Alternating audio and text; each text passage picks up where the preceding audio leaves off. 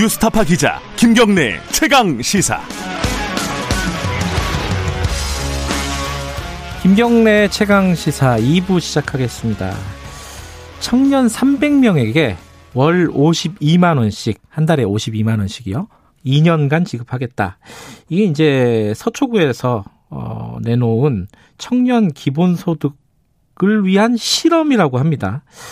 이게 어떤 어, 의도로 만들어진 것인지 왜냐하면 지금 그런 비슷한 정책들을 시행하고 있는 지자체들이 있지 않습니까?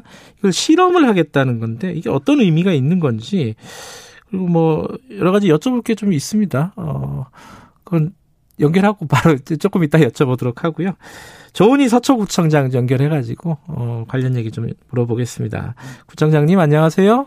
안녕하세요. 조은입니다. 네. 네, 저 연결은 처음 하는 것 같네요. 반갑습니다. 네, 평소에 잘 듣고 있습니다. 아, 진짜예요? 네. 감사합니다. 아, 지금 이제 기본소득 실험 관련해가지고 저희들이 여쭤보려고 연결을 한 건데요. 네. 이게 궁금한 게, 일단 네. 그게 궁금해요. 300명에게 52만원씩 2년 동안 지급한다. 네. 이게 300명은 어떻게 뽑는 거예요? 이게 이제 아마 서초구에 있는 청년들은 이게 궁금할 거예요. 제일 궁금한 게. 예, 300명을 뽑겠다는 거는 용역 결과에 따라서 예. 이 과학적으로 설계했는데요. 예. 우선 용역은 500명이었습니다. 음. 그런데 어, 전문가들의 자문을 구해 보니까 500명을 하면은 35억 좀 예산이 들거든요. 아 예산. 그래서 예. 산을 가장 적게 들으면서 음. 최대의 효과를 낼 수 있는 마지노선이 뭐냐 했을 때 음. 300명이라는 조언을 받았고요. 네. 어 그리고 이 만 24에서 29세 청년을 대상으로 일단 1000명을 무작위로 뽑습니다. 아, 무작위로 일단 1000명을 뽑고, 예. 네, 그리고 그 조사 집단 300명에게는 1인 가구 생계 급여에 준하는 52만 원을 월 드리고요. 음, 그게 1인 가구 생계 기준이군요. 52만 그렇습니다. 원이. 예. 네. 그리고 나머지 비교 집단 7 700분은 네. 통상적인 관례대로 실비로 참여 수당을 드립니다. 참여 수당 정도. 예. 네, 네. 그러면 음. 이제 2년간 장기 추적해서 비교를 진행하게 되죠. 네. 이렇게 300 분에게 예. 52만 원을 월로 드렸을 때 예. 고용과 구직 활동에 어땠는지 음. 이게 생산성 경비로 쓰이는지 소모성 경비로 쓰이는지 음. 건강과 식생활 또 음. 연애와 결혼 등에는 어떤 영향을 줬는지 네. 온라인으로 조사하고 또 FGI 신층 면접을 통해서 살펴보고요. 네. 또 저는 세계 최초가 아닌가 싶은데요. 네. 기본 소득을 위한 이 모니터링 앱도 자체 개발을 해서 음. 꼼꼼하게 변화 추이를 볼 예정입니다. 그러니까 이게 지금 그 청년들을 어찌 됐든 간에 선별을 네. 해서 네. 300명에게 52만 원씩 2년 동안 주고 나서 네. 어 이게 효과가 좋다면은 어 정책으로 삼으실 거라는 건가요, 이거는? 어, 미리 예단하긴 좀 그렇고요. 예. 당연히 효과가 좋으면 사회적 합의를 얻어야 되겠죠. 음. 지금 어 정부가 네. 대형 사업을 할 때 예비 타당성 조사를 하잖아요. 네. 그 예비 타당성 조, 조사를 또 자연과학에서 이론 검증에 쓰이는 무작위 통제 실험을 이 사회정책 검증에 도입하자는 얘기인데요. 네. 어 비시 분석을 할때 비용 대지 투자 효과 예. 분석을 할때 1이 넘어야 되잖아요. 예. 그런데 1이 넘게 그렇게 설계를 조작하진 않잖아요. 네. 그러니까 이게 긍정적 효과가 있는지 아니면 부정적 효과가 있는지 미리 음. 예단하기는 좀 어렵다고 봐요. 그러면 정확한 이 실험 결과가 나오지 않거든요. 음. 그런데 희망하기는 저는 좋은 결과 나올 거로 희망하고요. 네. 꼭 2년이 아니어도 네. 중간중간 조사 결과가 어 발표가 되고 나타나니까 네. 그 과정에서 만약 결과가 좋다면 생산성으로 이어지고 이게 사회적 합의가 아 이거 정말 필요하구나 청년들에게 네. 그럴 경우에는 어 이 당연히 합의해야 되겠다라는 음. 합의가 이루어질 걸로 봅니다. 아, 그러면 예컨대요. 그 이게 효과가 좋, 좋은 걸로 만약에 결과가 나왔어요. 그럼 서초구에서 이, 시, 이 정책을 실험하려면은 얼마가 드는지 대충 추산이 되십니까? 청년들에게? 어, 저희는 예. 이거를 서초구 단독으로 실행하겠다 안 하겠다라고 지금은 말씀을 못 드려요. 음, 그런 건 아니다. 왜냐하면 예. 저희가 서리풀 원두막이라고 네. 길거리에 왜 사거리에 이제 그늘막 보셨죠 초록색. 예예. 예. 그걸 처음 시작할 때 서초구가 시작을 했어요. 아, 그 한여름에 더울 때 그 그늘 네, 만들어주는 네. 그거 말씀하시는 거죠? 예. 네, 네. 당시 서울시가 이 도로법 위반이라고 못하겠거든요. 음. 그런데 저희가 그거를 1년 동안 시범 사업을 한 거죠. 예타랑 비슷한 거예요. 음흠. 그래서 너무 효과가 좋아서 늘린 거고. 네. 그래서 행안부에서 전국적인 표준이 됐거든요. 네. 그래서 서초구가 아주 누구도 어 시비를 걸 수 없는 정확한 조사, 음. 또 bias 없는 조사를 통해서 어떤 표준적인 결과가 나올 때 네. 저는 사회적 합의를 같이 이루는 음. 그 과정도 같이 병행할 예정입니다. 근데 이제 사람들이 의아하게 생각할 수 있는 게 네. 경기도가 이 분기별로 25만 원씩 주는 만 24세에게 뭐 이런 저 정책도 시행하고 있고 서울시도 청년 수당이라는 정책이 있잖아요. 조금 설계는 네, 네. 다르지만은. 네, 네. 근데 어쨌든 이런 것들이 있는데 이것들을 좀 분석하면은 어, 효과나 이런 것들을 검증할 수 있을 텐데 굳이 돈을 들여서 어, 수십억을 들여가지고 또 실험을 하는 것이 타당한 것이냐 이렇게 생각하는 사람들도 있는 것 같아요. 어떻게 보세요 이거는?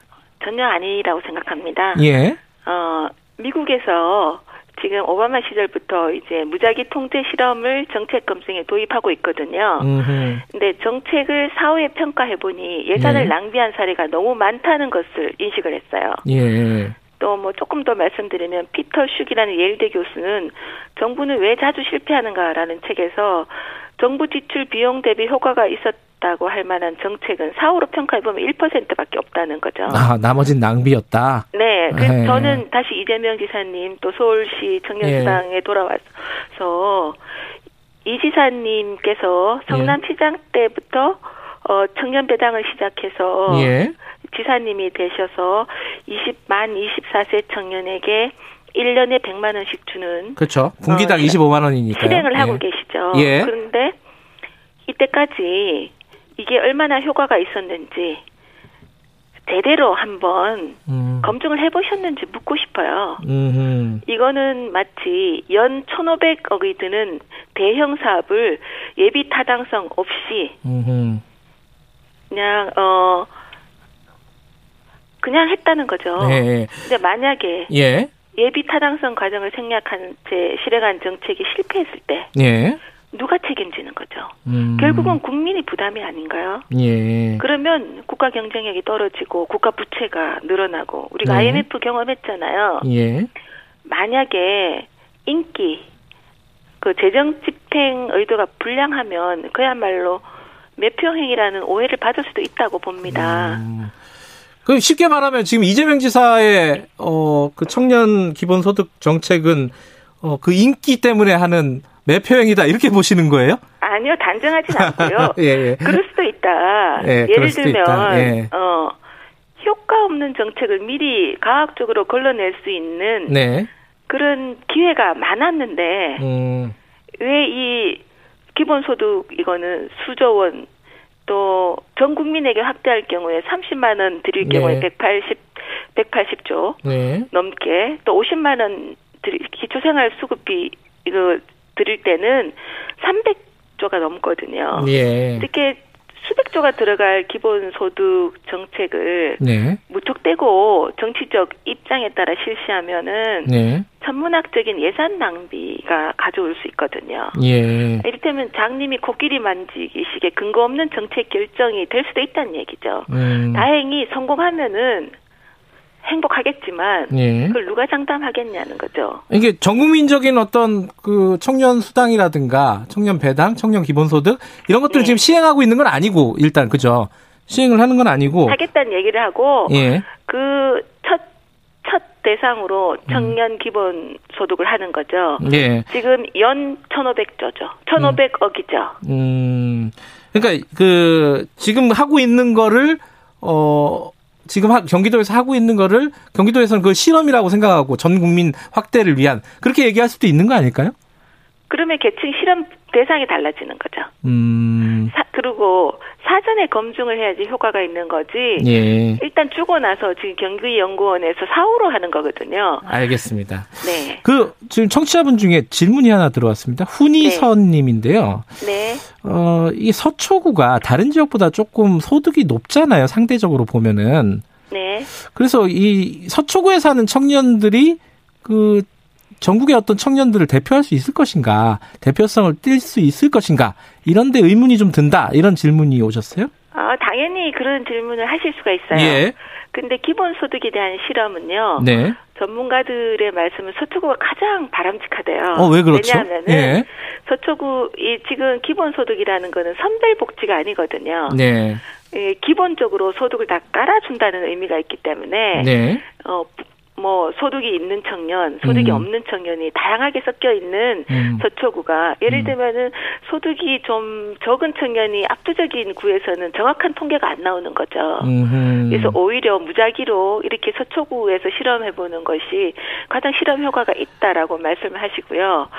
참고로 서초구가 돈이 많아서 이렇게 하는 건 아닙니다. 음, 네, 이 예산이 25억인데요. 예. 어, 조금 전에 말씀드렸다시피 그 500명으로 했을 경우에 35억이 들더라고요. 예. 그래서 가장 음. 그 마련 행주 쥐어짜듯이 짜서 아끼고 아꼈다 이런 네 말씀이시네요. 그리고 또 예. 그 행사 성 경비 또 소모 성 경비를 많이 줄였거든요. 네. 그래서 이런 예산을 마련했다는 말씀을 드립니다. 알겠습니다. 지금 네. 뭐 이재명 지사 관련된 얘기는 이재명 지사에게 나중에 좀 반론 들어보도록 하고요. 네, 최근에 또 김두관 의원이 네, 기본 자산제 도입을 제안을 했어요. 이게 애가 태어나면 1인당 2천만 원씩 지급을 해서 나중에 이제 애가 자라서 성년이 되면 찾을 수 있게끔 뭐 이런 정도의 설계를 갖고 지금 제안을 했는데 이런 방식은 어떻게 생각하십니까?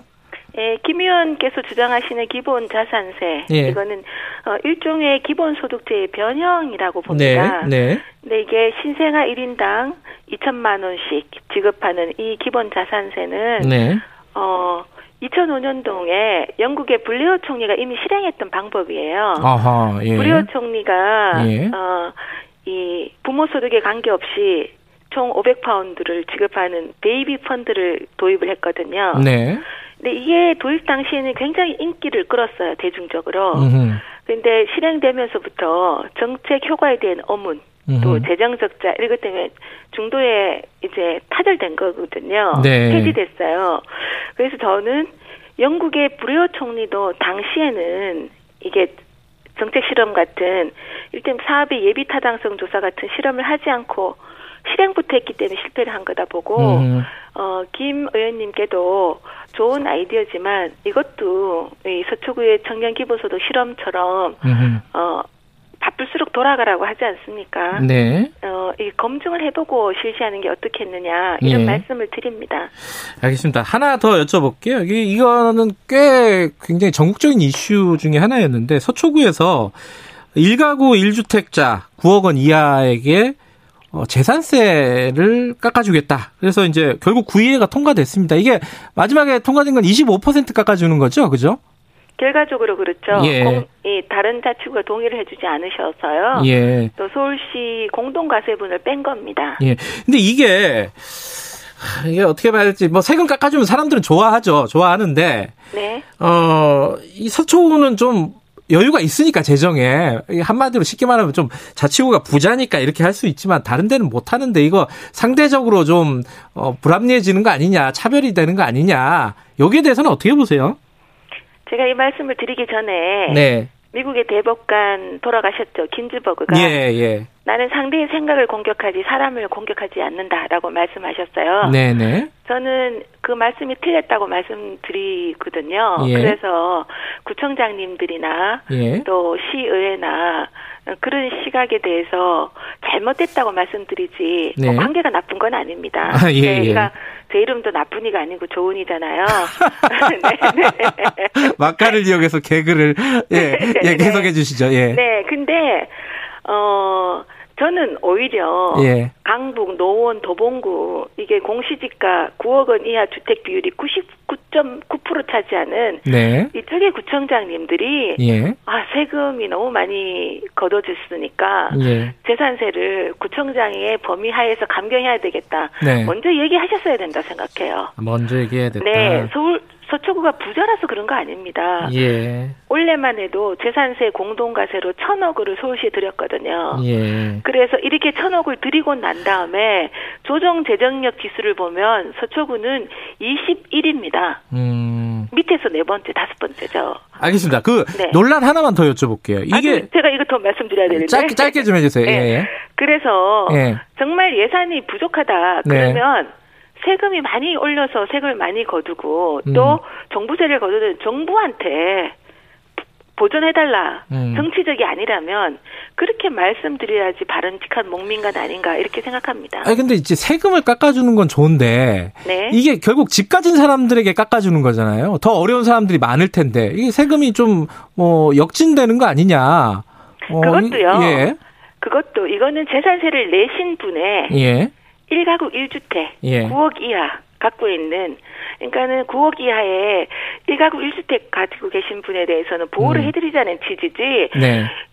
재산세 또 다른 세 모든 것을 섞어가지고 음. 전부 어, 다른 분들한테 주자 이런 건 아니죠. 음. 그 어려운 분들한테 드리는 거는 또 다른 세목으로 할 수 있죠. 알겠습니다. 또 하나가 예. 세목에 조정을 하면 섞어버리면 안 되죠. 또 하나가 이 정부가 어차피 10월 달쯤에 네. 어, 1주택자에 대한 세금 감면 이게 좀 논의를 하고 있지 않습니까? 그러니까 지자체에서 미리 하면은 이게 행정이 좀, 어, 통일성이 없는 거 아니냐, 해치는 거 아니냐, 통일성을. 이런 지적은 처음- 어떻게 보십니까? 제가 처음 이 아젠다를 얘기를 했을 때 예.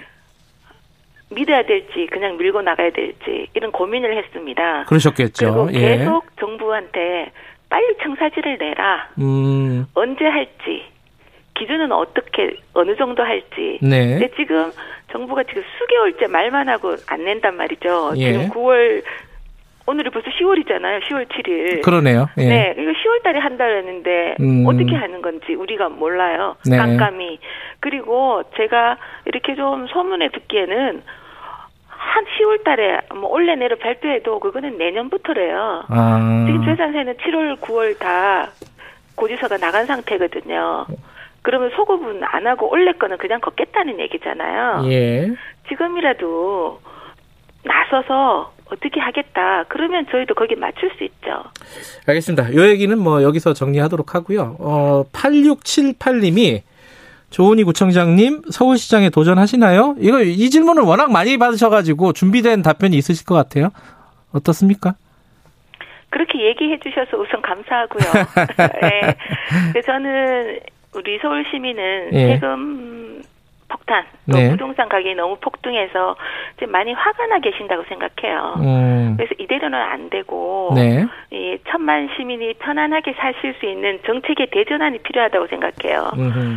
그래서 내년 서울시장 선거는 개인의 교체가 아니고 철학의 교체다. 네. 그래서 10년 서울을 바꿀 수 있는 패러다임의 변화가 필요하다라는 생각을 하고요. 음. 예. 그래서 가수 나훈아 씨가 그랬잖아요. 우리나라를 지킨 것은 바로 국민들이다. 예. 그래서 어 국민의 힘 또 대한민국 국민 또 서울 음. 시민의 힘으로 다음에는 서울을 바꿔 나가야 된다. 이렇게 네. 해가고 제가 서울시 부시장도 했고 또 예. 유일한 야당 구청장으로 서울 행정 현장에 10년간 있었으니까 네.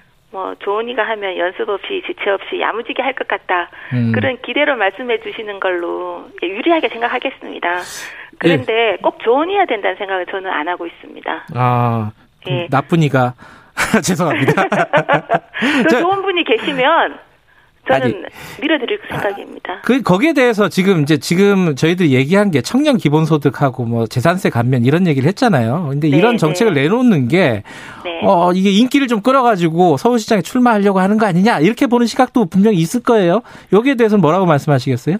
청년 이 기본소득을 얘기를 했을 때 저희 청년의 위기가 대한민국 미래의 위기다. 네. 근데 청년의 위기를 누가 가져왔냐? 청년이 가져온 게 아니고 예. 우리 기성세대들이 교육 생태계의 미스매칭 때문에 아주 열심히 스펙 쌓아서 나와도 직업이 없잖아요. 네. 그래서 브록체인 아카데미, 뭐 AI 아카데미, 우리 서초구 나름대로 했는데 이건 사실 국가가 해야 되는 거지만 그 연장선상에서 지난 5월부터 기본소득 이 실험을 어, 고민해 왔거든요. 네. 그래서 그거는 서울시장 보궐선거 생기기 훨씬 이전에 아, 일부터 있으니까. 이전부터 준비하던 네. 거다. 네. 예. 그래서 우연히 그렇게 될 수도 있지만 예. 어, 사실관계를 따지자면 그런 거는 아니죠. 알겠습니다. 오늘 네. 여기까지 드릴게요. 고맙습니다. 어, 너무 반가웠습니다. 좋은 예, 하루 되세요. 예, 조은희 서, 서초구청장이었습니다.